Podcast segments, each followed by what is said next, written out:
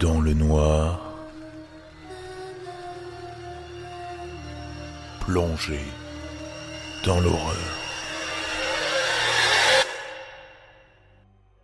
Bonsoir à tous, bienvenue dans ce nouvel épisode du Creepshow. Comme vous avez pu le voir cette semaine, je suis ravi de voir que de plus en plus de personnes nous rejoignent chaque semaine et m'accordent quelques minutes de leur temps pour flipper un petit peu sur une de mes histoires. Comme vous le savez, c'est les traditionnels remerciements de début d'épisode.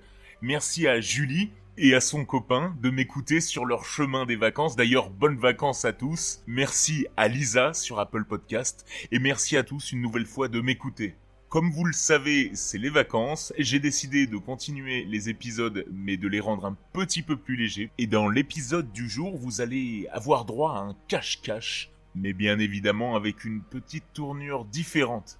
Vous découvrirez aussi un témoignage lié à un poltergeist, et puis je vous parlerai à la fin de cet épisode d'un film que je vous recommande et qui est bien adapté aux vacances, Midsommar. Je ne vous en dis pas plus et je vous laisse passer un excellent épisode dans le noir.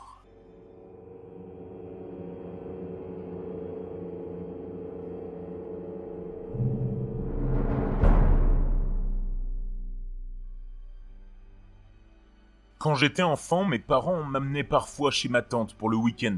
En général, je passais le temps à jouer avec mes deux cousins, qui étaient environ du même âge que moi. Ils vivaient dans une petite ferme, avec beaucoup d'espace. Nous pouvions courir et faire à peu près tout ce que nous voulions. Un jour, nous avons décidé d'aller visiter le terrain voisin, qui se trouvait à plusieurs centaines de mètres de la maison de mon oncle.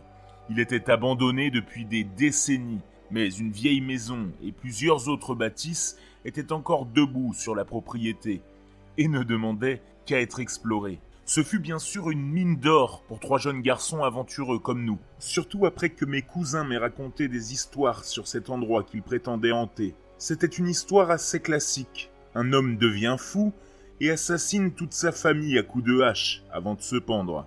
Son esprit hante encore les lieux, revenant chaque soir en espérant trouver des nouvelles victimes. Bref, une histoire bien macabre.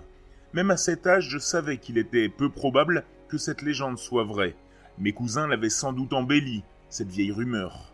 Mais voyant qu'ils restaient très convaincus, j'avais décidé d'y croire un peu, pour le plaisir. Un après-midi, alors que nous jouions à cache-cache, j'ai couru jusqu'à une vieille bâtisse qui possédait un deuxième étage. Ce semblait être un ancien appartement pour ouvriers. J'ai rapidement exploré l'endroit en faisant le moins de bruit possible, puisqu'il y avait plusieurs effets personnels encore éparpillés sur le sol. L'endroit sentait l'humidité, et la peinture écaillée tombait des murs. J'ai finalement trouvé un vieux placard dans la chambre à coucher. C'était l'endroit parfait pour se cacher. Il y avait encore de longues robes suspendues dans le placard, et je pouvais aisément me cacher derrière. Une fois la porte refermée, mon seul éclairage était un rayon de lumière qui se glissait sous la porte. Je me suis accroupi, les genoux serrés contre la poitrine, et j'attendis. Mais le temps passait, et il n'y avait aucun signe de mes opposants. J'ai attendu un peu plus. Je me demandais combien de temps il fallait rester, avant de m'auto-proclamer vainqueur. Après environ une heure, ça commençait à devenir ennuyeux, et je combattais le sommeil. Je me suis réveillé en sursaut. Il faisait nuit noire. Somnolent et confus, j'avais oublié un instant où j'étais, ainsi que ce que je faisais ici. Comme je retrouvais tranquillement mes esprits, j'ai réalisé que j'avais été abandonné. J'ai soudainement été envahi d'une grande frayeur. Alors que je tentais de me redresser, j'ai ressenti une crampe très vive au mollet. J'attendais que la douleur passe en me massant la jambe, lorsque j'ai entendu la porte d'une pièce voisine se fermer violemment. J'étais soudain saisi d'effroi. Était-ce un de mes cousins ? Il y eut une brève période de silence, puis des pas au bas de l'escalier. Mais non pas seulement des pas, mais des bruits sourds et délibérés. Rien qui ne ressemblait à des pas d'enfant. Je retenais mon souffle en priant pour qu'ils partent au loin, mais ça s'amplifiait. Le bruit remontait les escaliers pour se rendre à l'étage où j'étais caché. Après un moment de silence, la marche a repris, cette fois avec un grincement régulier. Comme si quelque chose de lourd était traîné sur les planches. Cet étrange bruit a fait son chemin à travers les pièces de l'étage, déplaçant sur son passage les objets hétéroclites qui étaient sur le plancher. J'avais l'impression qu'une odeur putride était apparue dans l'air. Je suais à grosses gouttes et des frissons parcouraient l'entièreté de mon corps. Mes pires craintes devaient se réaliser. Cette chose entrait maintenant dans la chambre. Je le sentais qui se rapprochait pour finalement s'arrêter juste en face de la porte du placard. Après une longue et angoissante pause, les pas ont recommencé et ont quitté la pièce, afin de se rendre dans une pièce voisine et de s'évanouir dans le corridor. J'ai attendu ce qui semblait être une éternité. Il n'y avait pas plus de son maintenant. Alors j'ai essayé de trouver assez de courage pour ouvrir la porte et m'enfuir. Mais au moment précis où les muscles de mon corps se redressaient pour quitter le placard, j'ai entendu une respiration rauque, juste derrière moi, et un souffle chaud contre ma nuque. C'en était assez pour moi. Pris de panique, je me suis précipité à l'extérieur du placard, traversant le corridor à la course avant de dévaler les escaliers d'un trait. En sortant du bâtiment, j'étais complètement désorienté, mais je courais à toutes jambes dans ce qui semblait être la direction de la ferme. Pendant ma fuite, j'entendais clairement des pas me pourchasser avec une vitesse terrifiante. Mon évasion était maladroite. J'ai trébuché à quelques reprises sur les bosses et les trous qui parsemaient le champ. Je n'ai pas regardé en arrière avant d'être certain que je n'entendais plus les pas derrière moi. Lorsque ce fut le cas, j'ai brusquement fait volte-face pour voir mon assaillant. Mais il n'y avait personne. Il n'y avait aucun signe que quelqu'un me pourchassait. La nuit était calme et sans bruit. Cela ne m'a pas empêché de courir tout le chemin du retour. Lorsque j'aperçus finalement la ferme de mon oncle, j'ai vu que la police s'y trouvait, ainsi que la voiture de mes parents. Une fois dans la maison, mes parents étaient là, fous d'inquiétude. Tout le monde exigeait de savoir où j'étais. Apparemment, comme mes cousins ne m'avaient toujours pas trouvé le soir venu, ils étaient rentrés chez eux, dire à leurs parents. Finalement, la police a été appelée et avait vérifié tous les bâtiments de la ferme. Les policiers insinuaient que je mentais. Rien de tout cela ne semblait logique. Ce n'est que plus tard que l'un de mes cousins m'a vraiment raconté ce qu'il était réellement arrivé. Lui et son frère avaient passé des heures à me chercher, comme ils l'avaient dit à la police. Mais la partie qu'ils ont cachée, c'est qu'ils pensaient m'avoir repéré dans la fenêtre de la chambre. Quand ils se sont approchés, ils ont vu que ce n'était pas moi. Un jeune garçon qui leur était inconnu souriait en agitant les bras vers eux, leur faisant signe de venir à l'étage. C'est alors qu'ils ont couru à la maison. Tout cela pendant que je dormais dans le placard.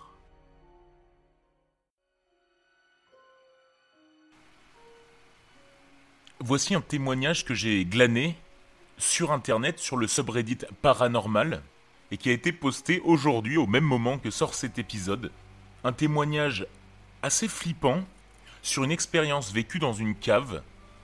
Je vous laisse tout de suite l'écouter. Je vis avec mon petit ami et sa famille depuis un bout de temps à cause de la quarantaine due au Covid.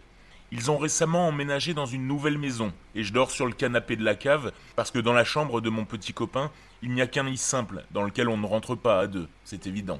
J'ai commencé à remarquer des choses bizarres en essayant de dormir là, en bas. Je dis bien essayer car c'était quasi mission impossible. Il y avait ce jouet qui était un petit avion avec des roues, avec un petit haut-parleur qui faisait des bruits comme s'il volait. Ce jouet a commencé à se déclencher à plusieurs reprises, au hasard, pendant la nuit. Les premières nuits, il ne m'a pas fait assez peur pour que je pense que quelque chose se passait ou que la cave était hantée. Peut-être juste un vieux jouet abîmé avec un bouton coincé. Puis quelques nuits plus tard, l'avion m'a réveillé à trois heures du matin exactement. Et il a roulé comme un fou. On aurait dit que quelqu'un appuyait presque sans cesse sur le bouton pour l'activer. J'en ai eu vraiment marre parce que ça m'a réveillé au milieu de la nuit et j'ai fini par le mettre à l'étage. Bien qu'il soit à un autre étage, je pouvais encore l'entendre sonner. Cette même nuit, j'ai entendu des pas monter et descendre les escaliers menant au sous-sol. Mais j'ai fini par me rendormir. Le lendemain, la mère de mon petit ami a ramené le jouet au sous-sol. Vers six heures du matin, j'ai été réveillé par le bruit du jouet qui s'est mis à devenir ingérable. Il se déclenchait si souvent qu'à peine le bruit s'arrêtait, qu'il recommençait de plus belle. J'étais furieuse à ce moment-là, et j'ai commencé à crier au jouet et à l'esprit de s'arrêter et de me laisser tranquille. Plus je criais, plus la situation empirait. J'ai fini par attraper le jouet et le jeter sur le porche arrière. Les nuits suivantes, rien ne s'est passé. Enfin, jusqu'à ce soir. Je me suis réveillé à quatre heures du matin, avec de l'eau qui coulait, ou ruisselait sur mes pieds. J'ai sursauté pour savoir d'où elle venait et ce qui venait de se passer. Dès que j'ai sauté, l'électricité s'est coupée au même moment, et seules quelques gouttelettes d'eau sont descendues en même temps, pour s'arrêter quelques secondes plus tard. J'ai examiné le plafond et je n'ai vu aucun dégât d'eau, ni aucun signe de fuite. Il y avait une flaque d'eau sur le canapé en cuir sur lequel je dormais, mais je n'ai pas pu trouver de source d'eau. J'ai vérifié tous les animaux, et ils dormaient tous profondément. J'étais inquiet que le chat ait pu pisser sur le canapé. Je suis même allé m'assurer que tous les membres de la famille de mon petit ami dormaient, au cas où l'un d'entre eux essaierait de me faire une farce. Mais ils étaient tous encore au lit, dans un profond sommeil. Je n'ai même pas parlé de l'événement bizarre, à part à mon petit ami. Je ne sais vraiment pas ce qui se passe.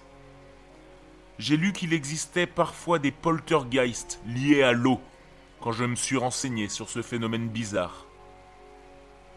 Je n'ai jamais entendu parler de poltergeist de l'eau avant, mais cela semble correspondre à la situation. Si vous avez des conseils ou des idées sur ce qui se déroule, n'hésitez pas à me contacter.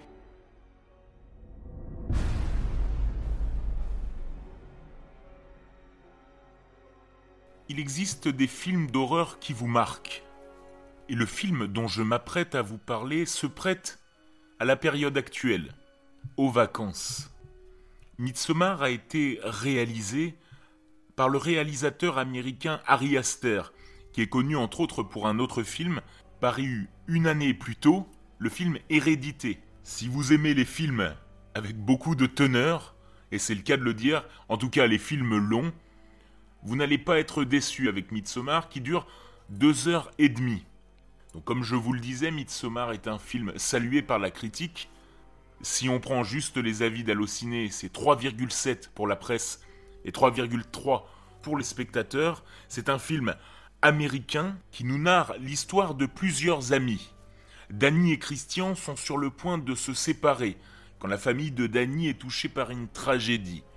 Attristé par le deuil de la jeune femme, Christian ne peut se résoudre à la laisser seule et l'emmène avec lui et ses amis à un festival estival qui n'a lieu qu'une fois tous les quatre-vingt-dix ans et qui se déroule dans un village suédois isolé. Mais ce qui commence comme des vacances insouciantes, dans un pays où le soleil ne se couche pas, va vite prendre une tournure beaucoup plus sinistre et inquiétante. Ça, c'est ce que dit Allociné. Et ça, c'est un montage concocté spécialement pour vous. Ça m'a vraiment fait de la peine d'apprendre ce qui s'était passé. J'ai proposé à Dani de venir en Suède. Vous savez ce qu'elle vient d'endurer. Christian a dit que vous alliez à un événement. Oui, c'est un festival de folie. Cérémonie spéciale avec des déguisements. Ah, ça a l'air marrant.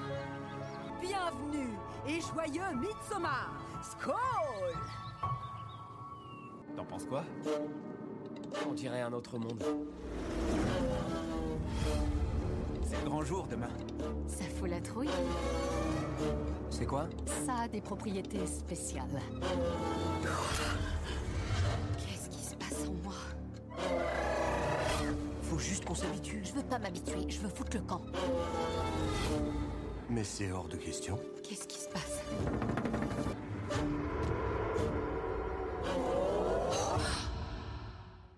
Pour moi, Midsommar, c'est le genre de film à la Shutter Island. Vous devenez fou à mesure que le film avance. C'est sûr que c'est un film assez malsain, mais il est tellement magnifique. Les décors sont incroyables. L'histoire, elle change énormément par rapport aux autres films d'horreur.